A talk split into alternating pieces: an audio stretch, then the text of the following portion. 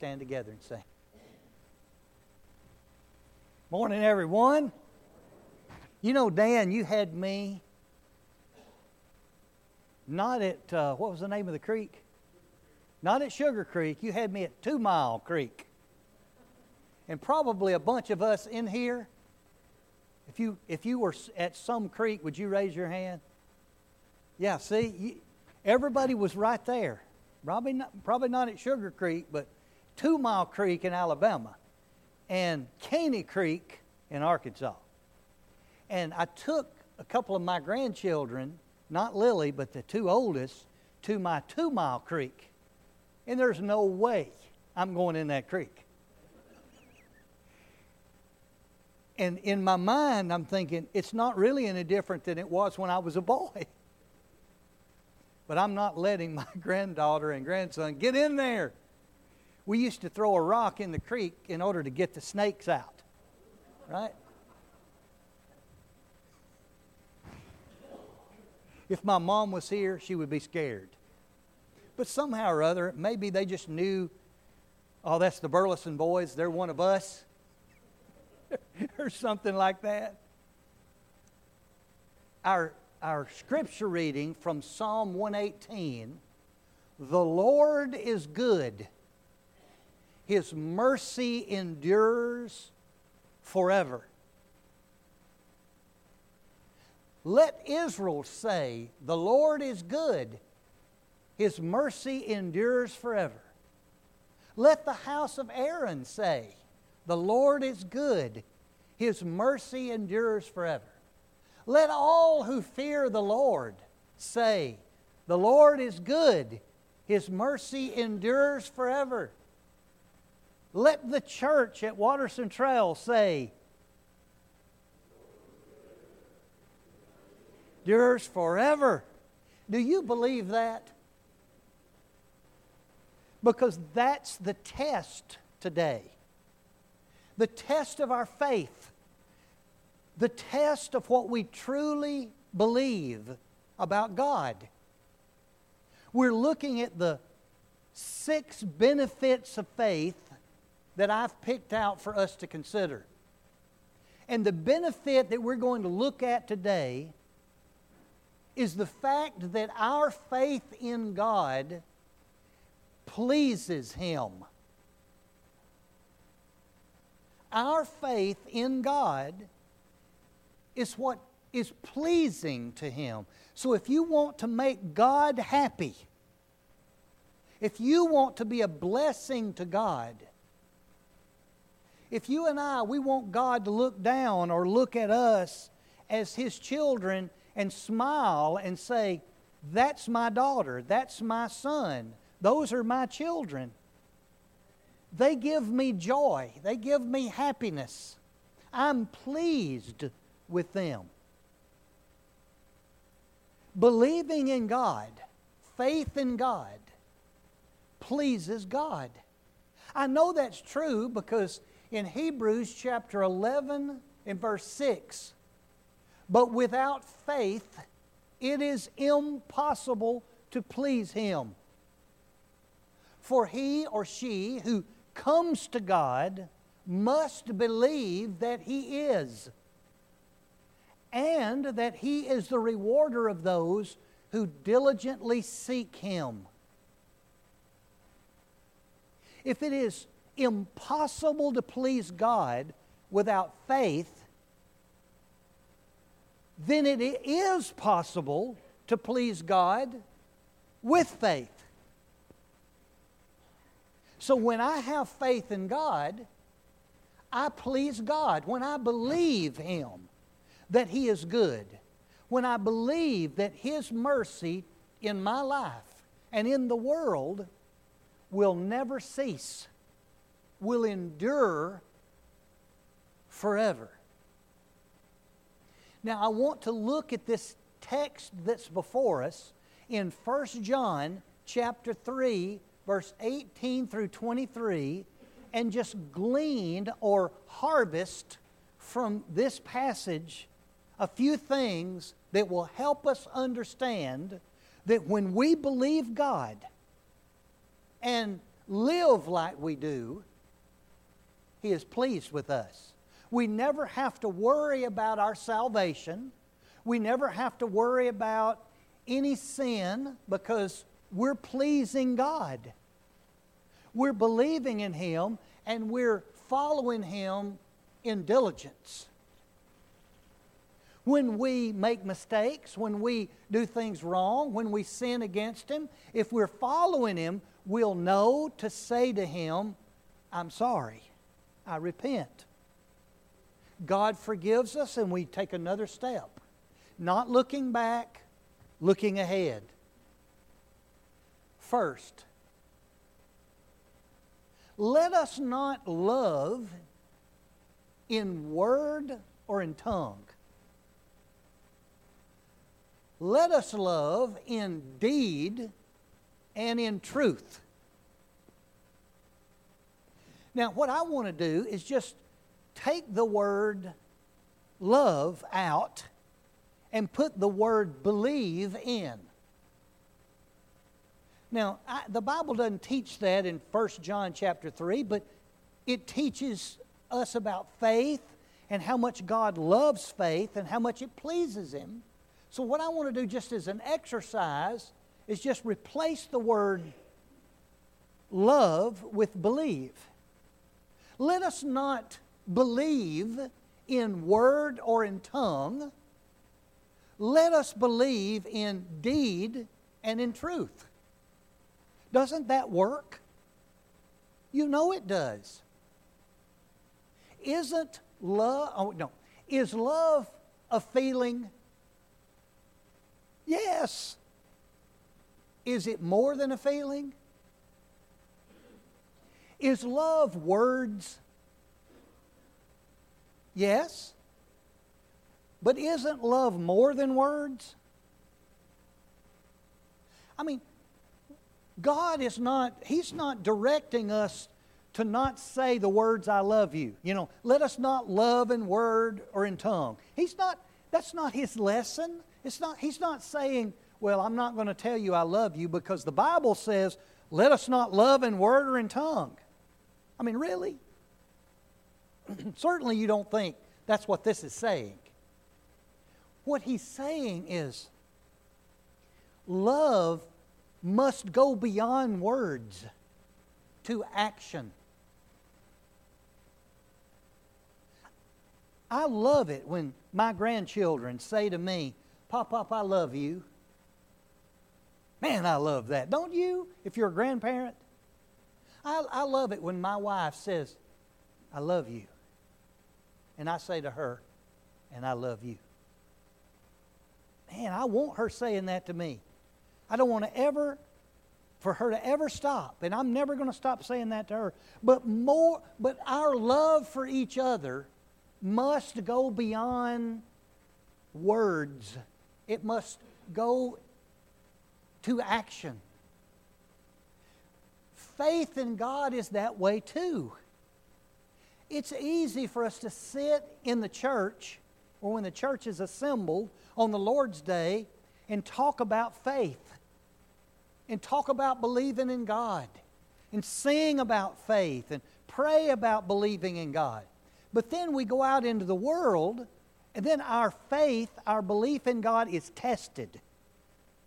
You're not tested very much in here. Well, sometimes we are. Sometimes even the church becomes a battleground for our faith. But remember Psalm 118 The Lord is good. His mercy, kindness, love endures forever. He's never leave, he'll never leave us nor forsake us, no matter what. His love is more than words on a page. His love is given day in and day out with every sunrise, with every sunset, with every new thing in our lives, with all the beauties around us. He doesn't just talk about love, He shows it. The same is true with our faith. We got to do more than talk about it. We have to live it. Do you believe that God is good, that His mercy endures in your life forever? If you believe that, then we have to move from just words to actions in our lives toward God and then toward each other. Secondly, he says, By this you know who you are. By this you know love. He says, By this we know that we are of truth, and we shall assure our hearts before Him. By what? When we don't just speak about faith or love or hope anymore, we live it. We live our faith in front of people, in front of Christians, in front of non Christians, in front of the saved, in front of the lost, in front of people we know, in front of people we don't know. We live our faith in a restaurant. We live our faith in a mall. We live our faith in the beach. We live our faith on Sugar Creek. We live our faith at Two Mile. We live our faith at home. We live our faith wherever we are. We live it. This is how we know we are of truth. Then he says, if our, and we'll assure our hearts. So it's sort of like, Mickey, is everything all right with you? And I'm talking to myself. How do you know love? How do you know God loves you? How do you know others love you? How do you know you love the way you should? I'm checking my heart. Is everything all right? How do you know you're of truth? Well, then, if your heart is assured that you are, then that's fine. But sometimes our hearts would tell us, well, now wait a minute. You haven't made it yet. He says, if our heart condemns us, God is greater than our hearts. You know, sometimes I'm wrong, but my heart tells me I'm right. Sometimes, if that's true, sometimes I could be right and my heart tells me I'm wrong. So, how can I really know whether I'm right or wrong? Well, we can't base it on how we feel. What or who is greater than your heart? God. What, what does God say? Well, He's telling us. If, if all you're, you're talking about as far as love is just talk, things are not right if, if, you're just talking about faith, if you're talking about the idea of who God is or that there is a God, but yet your life is lived without that faith, then things are wrong. We check in with God. And so he says, God is greater than our heart and knows all things. Beloved, if our heart does not condemn us, we have confidence then toward God. What is he saying? I may not know about you. You may not know about me. But God knows about all of us. Sometimes I have trouble knowing about myself. Why do we have the reveal word? Why do we have God's word in our hands for us to read in our hearts for us to remember so that we can have constant, a constant evaluation and an examination of who we are. Let's not just talk about faith. Let's live faith. When your faith is tested, you know whether you believe or not. And sometimes we have to say, oh, I didn't do very well on that.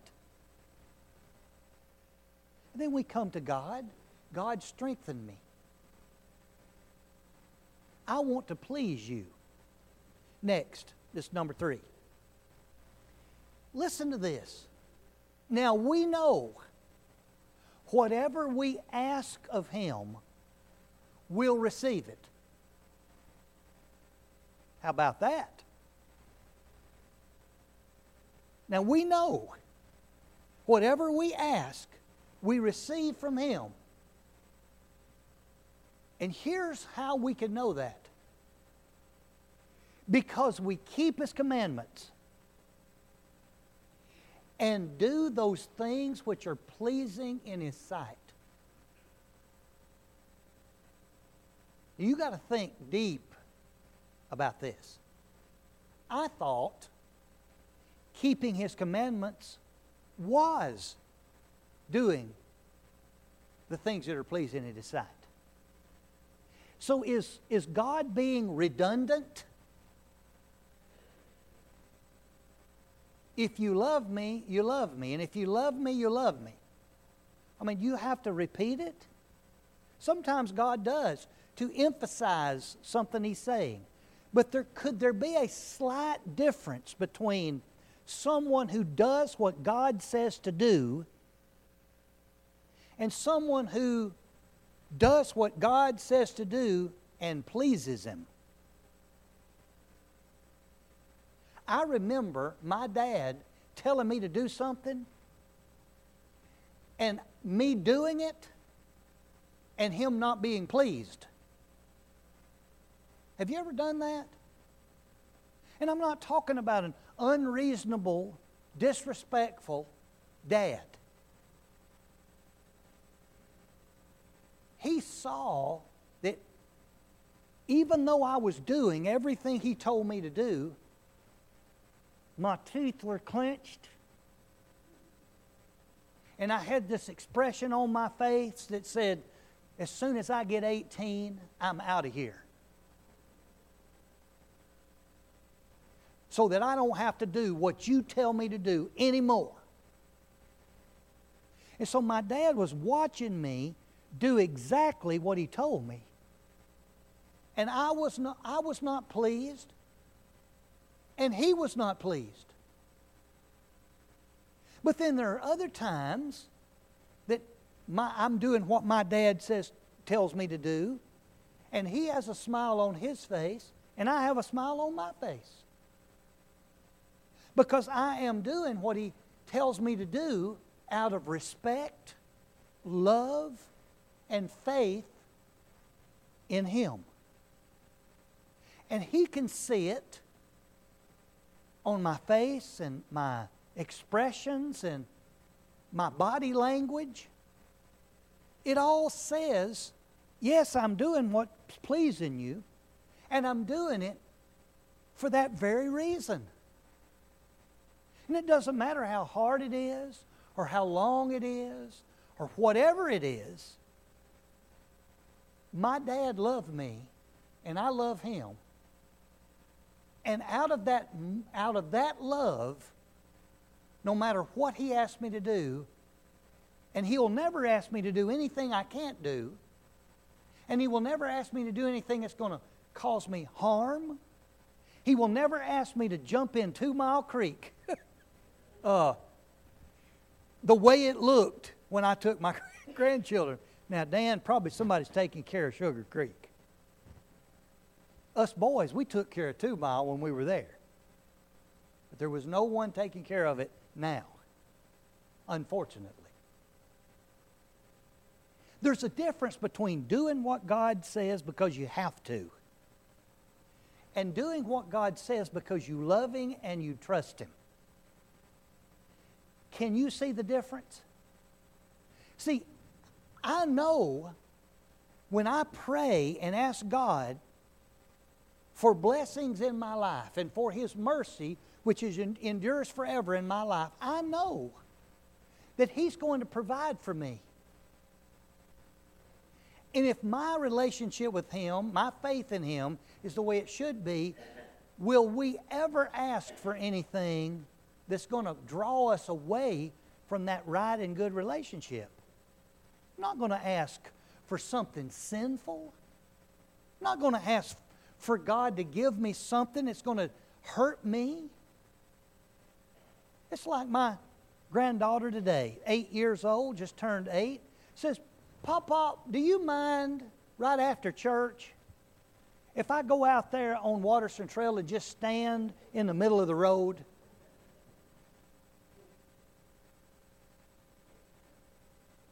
Now, she's got those pretty blue eyes, looks up at you, smiles.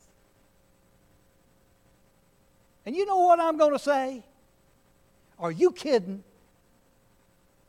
You stay as far away from that road. Even when we get the mail, I have her stand over here in the parking lot. Because in my mind, I can see there's been accidents that, you know, not too long ago, both our mailbox were taken down by a car.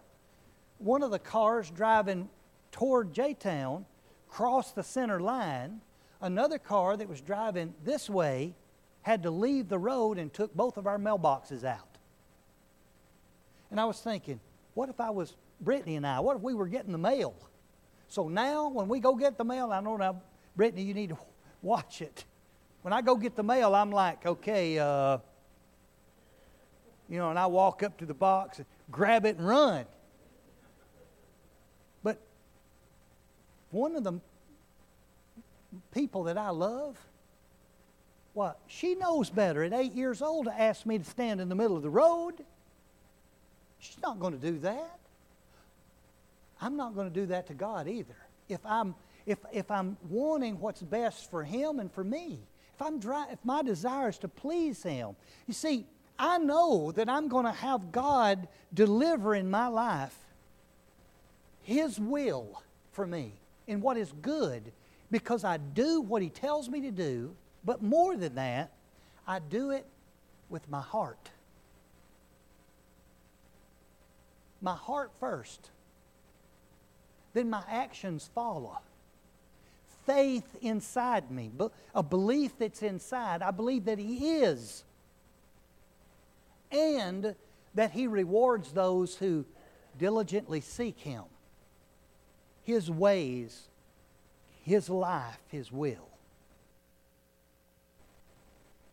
Are you keeping His commandments? But more importantly, is your desire to do what pleases Him? I know that keeping His commandments pleases Him. But am I keeping His commandments for the right reason? Motivated by love and respect, honor for who He is. Because I want Him to smile and say, Attaboy, good job. I mean, that's something we long to hear our dads or our mothers say. I don't know of any child no matter how old we get, that wouldn't want to please their mom or dad. I'm 59 years old, and I talk to my mom and dad every week. They always ask how we're doing and what's going on, and I love to hear my dad say, I'm proud of you, son. Even at 59. And I figure if that pleases me and it's pleasing to Him, then I need to do the same with my children. Now, I'm not talking about when they are displeasing to me. That's just words. Then we have to have a discussion, as God does with us sometimes. Are you obeying His commandments? More importantly, what, what motivates you? To love? What motivates you in your faith? And finally, in this passage of Scripture, he says, We have what we ask for because we keep His commandments and do the things that are pleasing in His sight. Then, then John says, And what is His commandment? I mean, he just finishes it off. John says, through inspiration of the Holy Spirit, what am I talking about here? What commandments am I talking about? He says, And this is his commandment that we should believe on the name of the Son, his Son, Jesus Christ, and love one another as he gave us commandment. I mean, he's saying to us, it's not hard. I mean, it is difficult at times when our faith is tested, our love is tested, because sometimes God tests us. We need to know hey, this is a test. We can do this. God's testing my faith, He's testing my patience. When your patience is tested and you live through it, what are you? Stronger, more patient. If your love is tested and you endure, you're stronger. You love deeper. If your faith is tested and you re- refuse to back down and away from God, and that test period is over, you're stronger and you have a deeper, greater faith. I know that God's going to answer my prayer according to His will because I'm going to follow Him and love Him and put my faith in Him day in and day out. When, my, when I'm tested, I'm going to obey Him. What is it that He's asking me to do? Trust Him. He said, Son, trust me. That's a command. And then when I trust Him, He's pleased. And it could be that He says, Can you trust me a little more? Yes. I'm going to test you a little more. But then, if we're going to have that deep faith, if we're going to love deeply, if we're going to have that sincere hope that's going to give us what we need to last a lifetime, we're going to have to build.